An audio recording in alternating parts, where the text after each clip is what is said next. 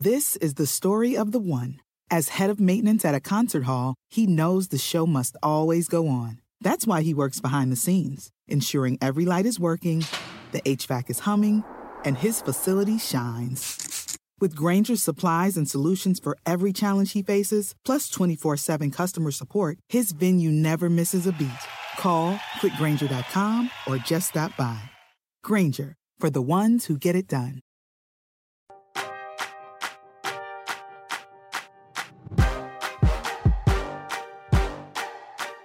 Hey everyone, Matt Straub welcoming you to the Roto World Fantasy Basketball Podcast. It is Tuesday, November 10th. The NBA draft is just over one week away. And today we're going to be taking a look at a number of players who got drafted last year and see who is and who maybe is not a candidate for a second year breakout.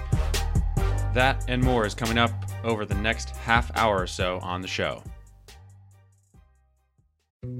Dietz and Watson's been making meats and cheeses the right way since forever. What's that mean? It means never cutting corners, ever. It means cooking, not processing. It means our Virginia brand ham that's cooked to perfection, then twice baked to layer the flavors. It takes more time, but you can taste the difference. We come to work every day to do it the right way, even if it's the hard way. Because if it's not right for us, it's not right for you. Dietz and Watson, it's a family thing since 1939. The longest field goal ever attempted is 76 yards. The longest field goal ever missed? Also 76 yards. Why bring this up? Because knowing your limits matters, both when you're kicking a field goal and when you gamble. Betting more than you're comfortable with is like trying a 70 yard field goal, it probably won't go well. So set a limit when you gamble and stick to it. Want more helpful tips like this? Go to keepitfunohio.com for games, quizzes, and lots of ways to keep your gambling from getting out of hand. Life is a highway, and on it there will be many chicken sandwiches. But there's only one McCrispy. So go ahead and hit the turn signal if you know about this juicy gem of a detour. Right now, we welcome in my co host, Steve Alexander. Steve, what's going on? Not a lot. We had a, a Chase Elliott NASCAR victory. Georgia, Matt, finally has a champion. And I went to Dawsonville, Georgia yesterday, which is literally 13 minutes from my home, and watched him do burnouts in his race car on the Dawsonville Square. It was awesome. Oh wow. Were there any buildings in jeopardy there, or how did that how did that play out? Uh, if you watch the video, it's a it's a little um, like for what he was doing and where he was doing it, and how many people were around, and how many buildings and structures were there. It, it was a little. Um, obviously, the guy knows how to drive a car. We'll There was that. someone signed a waiver, is what you're saying. there were there were lots of uh, government officials involved to to make sure that no one got run over by Chase Elliott. That would be uh, that would be quite a headline. Roto World writer injured in burnout incident in Dawsonville Square. Yeah, and uh, Bill Elliott, uh, Chase's father, and and you know, awesome Bill from Dawsonville. He was he was there in in the little parade, and it's pretty cool. Like when I was growing up in Indiana, my Bill Elliott was my dad's guy, and my dad was a big NASCAR guy, and uh, he always talked about Bill Elliott. And now you know, I can be at Firehouse eating a sandwich, sitting. At, at the next table is Bill Elliott and his wife, and it, it's pretty wild. It's pretty pretty cool. That's awesome. All right, we have some big basketball news, Steve. Free agency, we now know, will officially begin on November 20th. That is 10 days from when we sit here. I think I can see your heart rate rising as I mention this. the NBA season will start just over a month after that, December 22nd, Steve. So, as we were talking about last time we met, that scenario has come to pass. We are less than six weeks away fr- from the start of the 2020 21 NBA season. That is wild. Yeah, and there are three really stressful time frames being a fantasy basketball guy, Roto World and all that. One of them is the day we have to turn in the NBA draft guide, which our soft target on that right now is November 17th. Uh, actually, I think that's when we're going to try to go live. So November 17th is a big day. All the articles, all the rankings, all the stats, everything. It's crazy. And then the next day, November 18th, is the NBA draft, which is an all hands on deck situation because we, you know, we blurb every pick as it happens. It's 60 blurbs in a, in a few hours, and we try to keep them all in order and have the information be solid. And then the other one, of course, is free agency frenzy, which happens two days after that. So, three of our biggest days are happening within four days of each other. What are you doing here talking to me? You have to go. Yeah, and my wife just took my 13 year old's technology away from him, so he's grounded, which means he's going to be in my face uh, nonstop for the next week. So that's that's cool too. Well, that should be fine. All of this should be fine. I'm, I'm not worried for you at all. Let's get into the topic at hand today, which is some second year players who we think may have the potential to break out or maybe not. I've highlighted a handful of names here, Steve. Let's run down this list and talk about the possibilities. And we start, of course, with Zion Williamson. I'll just review quickly his numbers from last season in his 24 games 22.5 points, 6.3 boards, 2.1 dimes. That's the good news. Of course, that's accompanied by 0.7 steals and 0.4 blocks and 0.3 three pointers. Now, he also averaged, I should note, his last 15 games before the shutdown, he was even better 25.1 points per game. When you look at the whole picture, Steve, where I land on this is it all comes down to the defensive stats and the threes with Zion. And I think it's fine to project a rise in defensive numbers if there are defensive numbers there to begin with, but I have I have concerns about projecting defensive stats going from almost zero to something significant. And I think about one example, Steve, Blake Griffin, when he came into the league, explosive leaper, explosive college player, it only seemed like a matter of time that the defensive stats were going to start flowing for Blake Griffin. Cut to what, 10 years later, and he's averaged 0.9 steals and 0.5 blocks for his career. And that right there is my concern with Zion, his defensive stats not ever translating to the NBA. Yeah, it is a concern, and you didn't even mention um, his knee or his weight.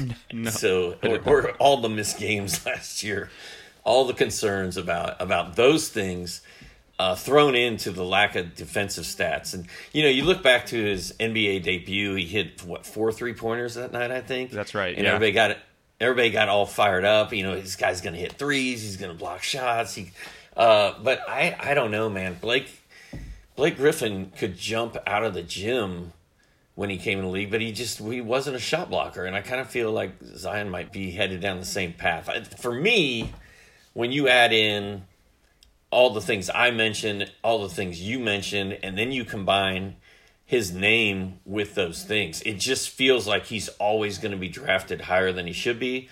I'm I'm going to let somebody else take him. I agree, and just my final thought here. I think there's a very real chance that he breaks out in a real life sense. I could easily see him averaging 25, 26 points per game this upcoming season, but he may do that while not being a great fantasy player or even a, a good fantasy player. Because if you just take a hollow stat line that's just some points and boards, you don't have three steals or blocks, you have free throw percentage somewhere in the 60s, which is what he was last year, you have a not very good fantasy player. So I think the real life blueprint is more promising than the fantasy blueprint, and that takes us to Ja Morant. Last year, Steve, as a rookie, there were some really good, really promising signs for Ja Morant. He averaged 17.8 points, 3.9 rebounds, 7.3 dimes, 0.9 steals, 0.9 three pointers. He also averaged 3.3 turnovers and was well outside the top 100 overall for the season. So I'm a lot more I'm a lot more confident here when you just look at those numbers he put up as a rookie point guard, basically 18.7 dimes. There's a path for him to really make a huge leap and be an awesome fantasy player. But I do have a little bit of similar caution just with the defensive stats. If he's going to be like a one steal per game guy, that doesn't really cut it for a fantasy point guard. No, and I'm not I'm not as concerned about Ja as I am Zion. I think I think Ja Morant can get steals. I think he'll improve there. I think he, you know, he's been in the year in the league for one year. He's trying to figure this thing out. One of the things that I don't love is that Memphis also has Tyus Jones and De'Anthony Melton, and I feel like those guys kind of pushed him maybe ate some of Ja's minutes last year. But I, I think Morant, I think he's going to take a huge step in reality and fantasy this year. I, I I'm kind of in on on Ja Morant. Hopefully, um, he won't be overvalued. Hopefully, people will look at what he did last year, realize that he's like a tenth round guy and not a third round guy. I'd like to get him in like the sixth or seventh round. I think. Yeah, I mean, there's a very real path for him to get to 20 points and maybe nine assists or something like that. I just hope it is accompanied by an improvement in threes and steals. If that happens, he's going to be awesome. So I, I, do see a much more realistic path for him to be a really good fantasy player this year than Zion. Next up is RJ Barrett, Steve, of course, the number three overall pick in the draft he was showing some signs of putting it together in some fashion before the season shut down. Of course, early in the season, he was a complete percentage nightmare. Basically, for his rookie season, he shot 40.2% from the field, 61.4% from the line.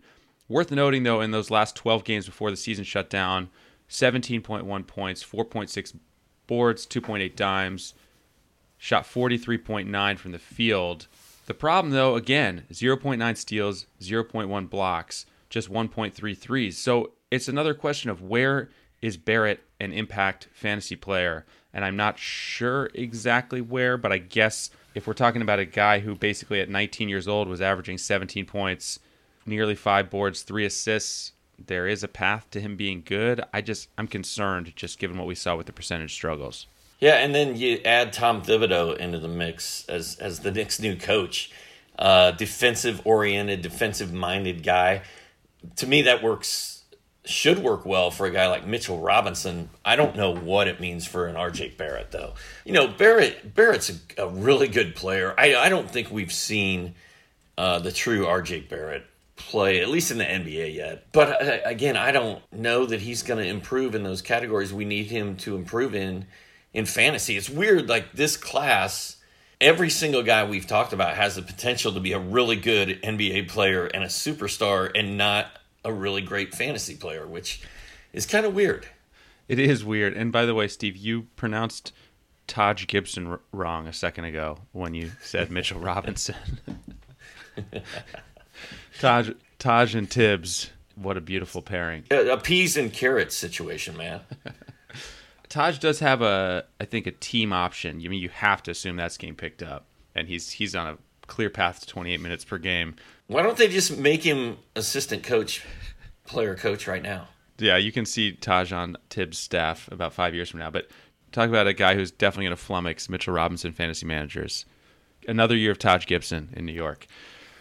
All right, the next name on my list, Steve, is Coby White. Nine games before the shutdown, he averaged 26.1 points, 4.2 boards, 4.4 assists, 3.9 three pointers, was shooting 48% from the field during that stretch. You can call that a hot streak if you want, but I am more than a little bit intrigued by Coby White's potential this upcoming season. Where do you land? I'm fired up, man. I rostered him in several places last season, and he was so fun to have on your team down the stretch. And you know, the Bulls finally turned him loose and let him do his thing. He looked awesome. I I love Coby White. I'll probably overreach for Coby White this year.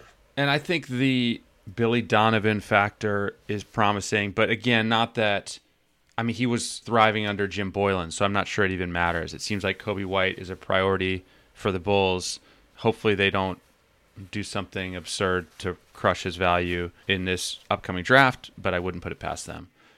Next name I want to talk about, Steve, is Cam Reddish. A lot of people, I think, look back at Cam Reddish's rookie season and say, "Oh, well, he, this guy really struggled," which is true for a long stretch. But I think it's worth noting that he actually put up pretty good numbers for a significant amount of time toward the end there. And I'm talking about his final 21 games, basically the quarter of a regular season, of a normal season. For that 21 game stretch, 14.6 points, 3.9 boards, 1.1 steals, 0.5 blocks, 2.1 threes, 47% of the field, nearly 83 from the line. The reason I am excited about that from Reddish is that potential in threes and defensive stats. We talked about some guys where it's really not quite there. Well, Reddish for that stretch, better than a steal per game, half a block per game, 2.1 threes. There is a little bit of me being a desperate Hawks homer in this statement, but I'm very excited about Reddish for this upcoming season. Yeah, I, I like Reddish. Uh, I like him more than it seems like other fantasy guys do. I am a little worried though. I mean, you've got Trae Young, you got Kevin Huerter, you got DeAndre Hunter, you got John Collins, you got Clint Capela. That that means Reddish is going to be probably coming off the bench. I, I'm a little worried about his role, but I feel like the tools are all there, and I feel like he's a better player than people think he is, and he's going to be there late in your fantasy draft, and and you can get him with very little risk involved, which I kind of like. I agree. There are some for a not good team last year. The Hawks have a lot of potential options. We haven't even seen Capela play for them yet, but I do also think there's a potentially a chance that Reddish establishes himself as a number three option on that team, the clear number three behind Trae Young and John Collins, where Clint Capela is plenty involved, but is maybe you know more of a 12 point per game guy or something like that for the Hawks. And Reddish, who was playing really aggressive, carves out a pretty significant role for himself. Yeah, and I guess it, it comes down to the offensive development of DeAndre Hunter, which DeAndre Hunter is a two way player and a really good defensive player, and you know his whole focus could end up being defense, and and that would help Reddish too. Quickly, let's cross DeAndre Hunter off this list because the good news for him is he shot 35.5% on threes as a rookie, 1.7 per game, averaged 12.3 points. But another guy where the overall combo of defensive stats just doesn't cut it. 0.7 steals, 0.3 blocks for Hunter. I just don't see as a guy who was billed as, like you said, a fantastic defensive player. That didn't translate to the pros. He was not active defensively for the Hawks. He was more looked like more of a position defender and maybe not a great one at that. I don't know. I don't know what was going on with DeAndre Hunter, but he did not look like a defensive monster last year. Certainly not from a fantasy standpoint, and I, I don't see it this upcoming year. So no DeAndre Hunter for me in fantasy. I mean, I I might take a late round flyer on him in a deep league, but I'm not I'm not targeting DeAndre Hunter. Again, he he might be another one of these guys that turns out to be a really good player in real life, although last year that really wasn't the case, but really good player in real life and maybe not a fantasy guy. We'll see. Yeah. I've seen some writing somewhere about how promising that three point percentage was for him. I can't remember if it was John Hollinger on the Athletic, someone writing about how what a promising sign it was that he basically shot 36% on threes as a rookie. Dietz and Watson's been making meats and cheeses the right way since forever. What's that mean? It means never cutting corners, ever. It means cooking, not processing. It means our Virginia brand ham that's cooked to perfection, then twice baked to layer the flavors. It takes more time, but you can taste the difference. We come to work every day to do it the right way, even if it's the hard way. Because if it's not right for us, it's not right for you. Dietz and Watson, it's a family thing since 1939. The longest field goal ever attempted is 76 yards. The longest field goal ever missed? Also 76 yards. Why bring this up? Because knowing your limits matters, both when you're kicking a field goal and when you gamble. Betting more than you're comfortable with is like trying a 70 yard field goal, it probably won't go well. So set a limit when you gamble and stick to it. Want more helpful tips like this? Go to keepitfunohio.com for games, quizzes, and lots of ways to keep your gambling from getting out of hand. Life is a highway, and on it there will be many chicken sandwiches. But there's only one McCrispy. So go ahead and hit the turn signal if you know about this juicy gem of a detour. Next up, Steve. I think this is another guy. As for me, I don't really need to overthink this one very much. I see PJ Washington as quietly a pretty legitimate breakout candidate. There were ups and downs for him as a rookie, but when you look at the whole picture, 12.2 points, 5.4 boards, 2.1 dimes, and here's the really good news 0.9 steals, 0.8 blocks, 1.5 threes. That's a pretty clear blueprint for future fantasy success. What do you think? Yeah, I really like Washington, and it, it was hard to even tell he was a rookie last year. And I like the fact that that Charlotte depth chart is like Jalen McDaniels and, and Cody Zeller and, and some some individual named Ray Spalding. So I like him locked in at power forward in Charlotte. Uh, he might take a huge leap this year. Out of all the guys we talked to, I, he's one of my favorite ones.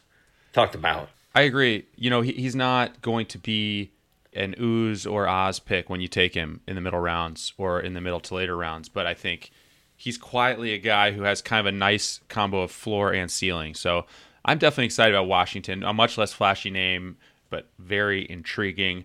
The next name I want to talk about, Steve, before we go into super quick hit mode here, is Tyler Herro.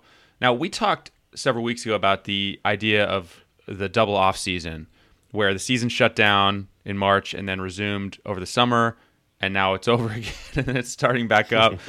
For a player like Herro, you could see him make a pretty significant leap. We saw one leap already in the playoffs, averaged 16 points, 5.1 rebounds, 3.7 assists, and 2.3 threes in 21 playoff games. My worry is a little bit, Steve, that he might get overrated in drafts because of what he did on a big stage. And then you roll in the fact that he only averaged 0.4 steals and 0.1 blocks during that playoff run. Where do you land on the possibility that Herro is a little bit overdrafted this upcoming season? I think he's going to be overdrafted. He's not a one trick pony, but he is a three point points guy. And outside of that, everything else he does is you kind of take as gravy. The other thing about Tyler Herro is there's this Duncan Robinson guy that it doesn't seem like I've ever seen those two guys in the same place at the same time. I also don't know that they can ever have a great game on the same night. It's like one or the other, I feel like. And Robinson last year was the starter, and he might be the starter this year, which is going to make it tough for Herro.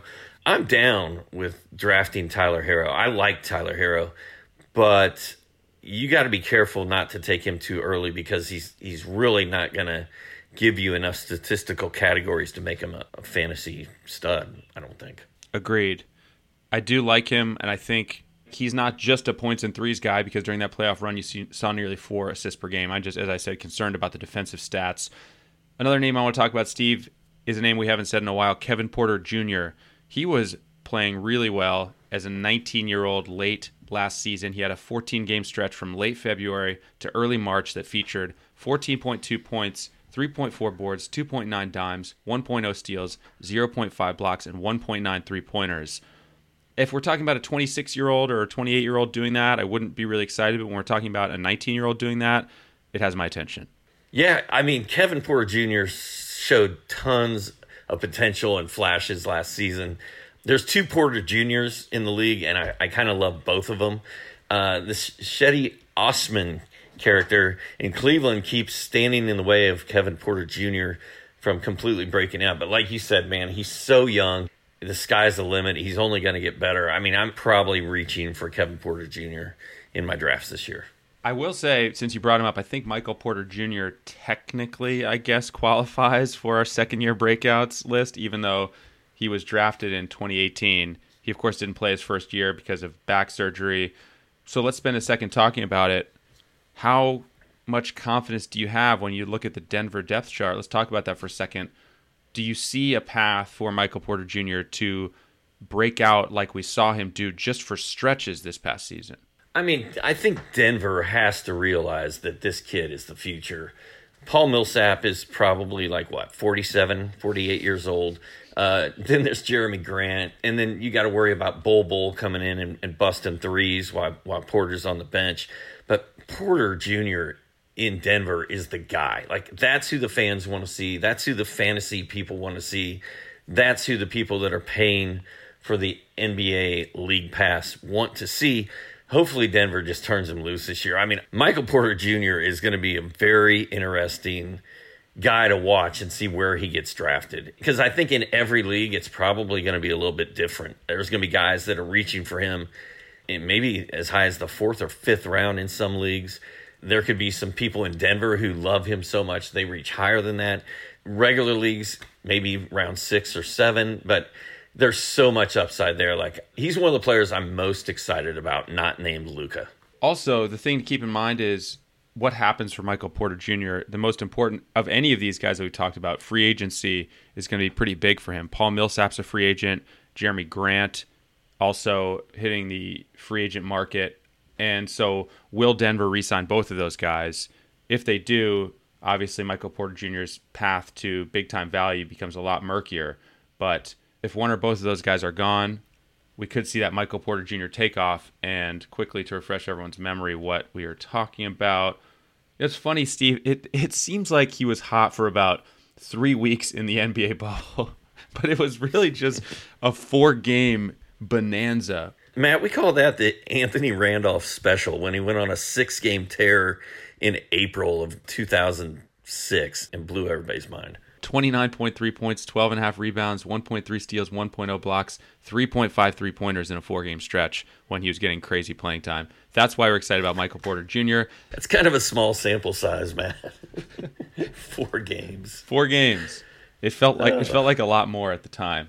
I don't know why. Ant Rand. What a week it was.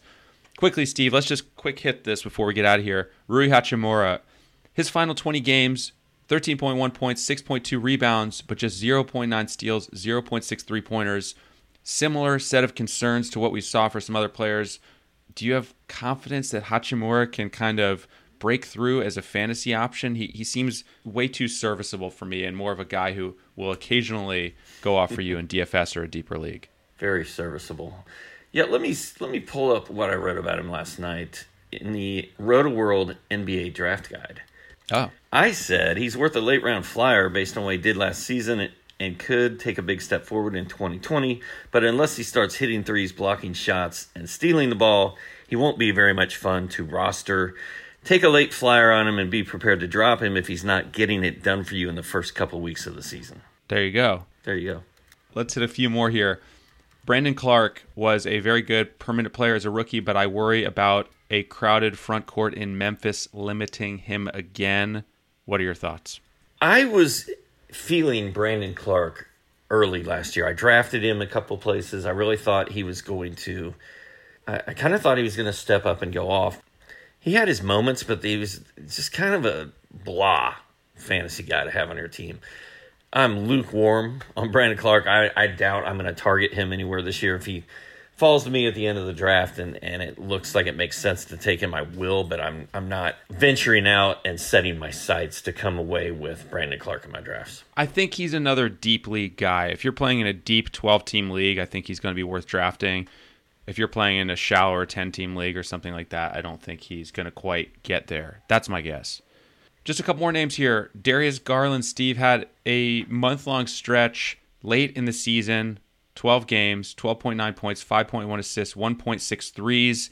You know, a, a, super high draft pick last year, but during that same stretch, just 0.6 steals and 43% from the field. I kept waiting for Garland to break out and put it all together because I thought he was a dynamic talent, but I'm starting to get a little concerned that he could be statistically speaking, the second coming of Reggie Jackson. And by that I mean a point guard who mostly gets points and threes and has some flashy games and might average like 17 points per game, but isn't that valuable of a fantasy player because of gaps in his stat line elsewhere. Yeah, I agree with you. Uh, the the guard I want from Cleveland is Collin Sexton.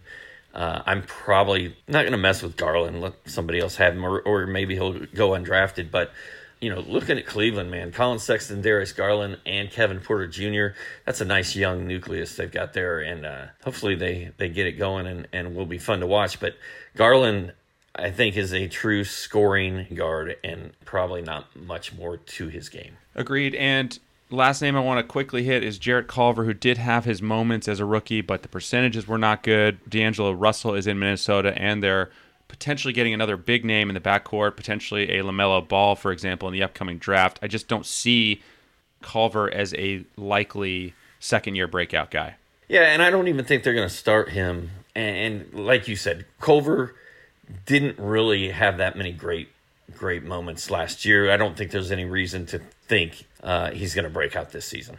All right. Well, that about does it. Next week, we're going to be back to preview the NBA draft, maybe talk a little bit of free agency as well as we fly toward the most hectic four days of your life. Don't forget to subscribe to the show on Apple Podcasts, Spotify, wherever you listen. Take a second to rate and review us as well. We'll be back on Tuesday as things ramp up in a hurry around here. Thanks to all of you for listening. Steve, thanks for taking the time. We'll talk to you soon. All right. Thanks, man.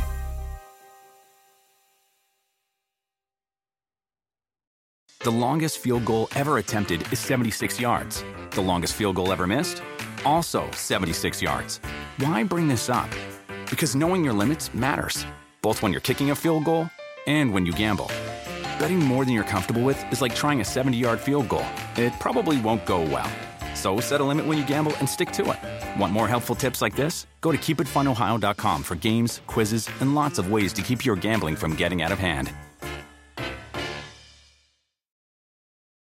Life is a highway, and on it there will be many chicken sandwiches. But there's only one McCrispy. So go ahead and hit the turn signal if you know about this juicy gem of a detour.